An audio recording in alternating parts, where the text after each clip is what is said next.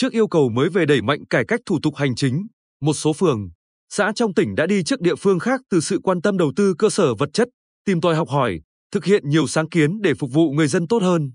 Lần đầu đến bộ phận một cửa bộ phận một cửa phường Hoài Đức thị xã Hoài Nhân vào đầu tháng 12 năm 2022, chúng tôi không khỏi bất ngờ. Địa phương này đã quan tâm đầu tư bài bản để bộ phận một cửa có trang thiết bị thuộc loại xịn sò hàng đầu trong khối các xã, phường.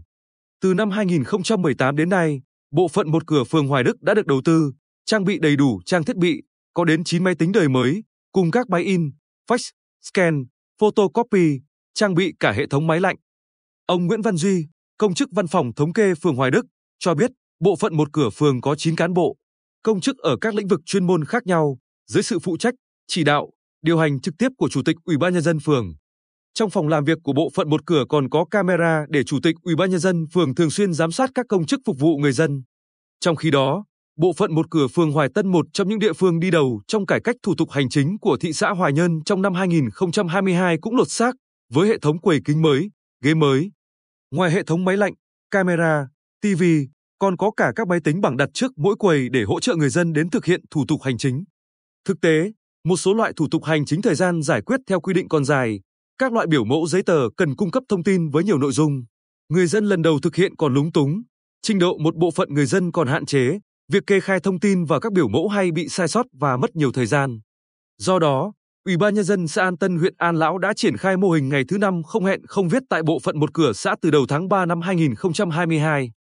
Theo đó, đội ngũ cán bộ, công chức xã An Tân hướng dẫn, hỗ trợ công dân kê khai các loại biểu mẫu, giấy tờ, tiếp nhận và trả kết quả ngay trong buổi hoặc ngày làm việc đối với 13 thủ tục hành chính trên lĩnh vực chứng thực, hộ tịch.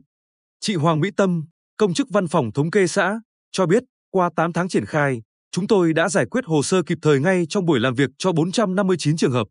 Nhờ đó, góp phần giảm thời gian đi lại, chờ đợi cho công dân.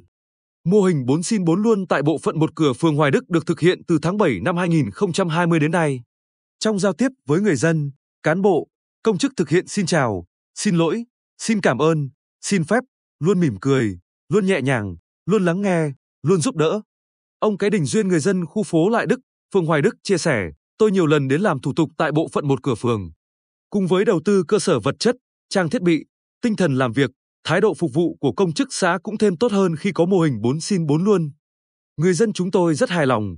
Tại phường Hoài Tân, mô hình 4 xin 4 luôn năm không tại bộ phận một cửa phường được ra mắt vào tháng 6 năm 2021. Chị Trần Thị Minh Thảo, công chức văn phòng thống kê phường, cho biết trong mô hình này, ngoài 4 xin 4 luôn như ở phường khác, thì còn bổ sung 500 cửa quyền, hách dịch, gây khó khăn,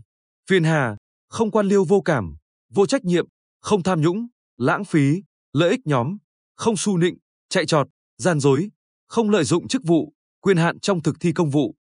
Qua đó, góp phần từng bước nâng cao chỉ số cải cách hành chính, chỉ số hài lòng của người dân và doanh nghiệp.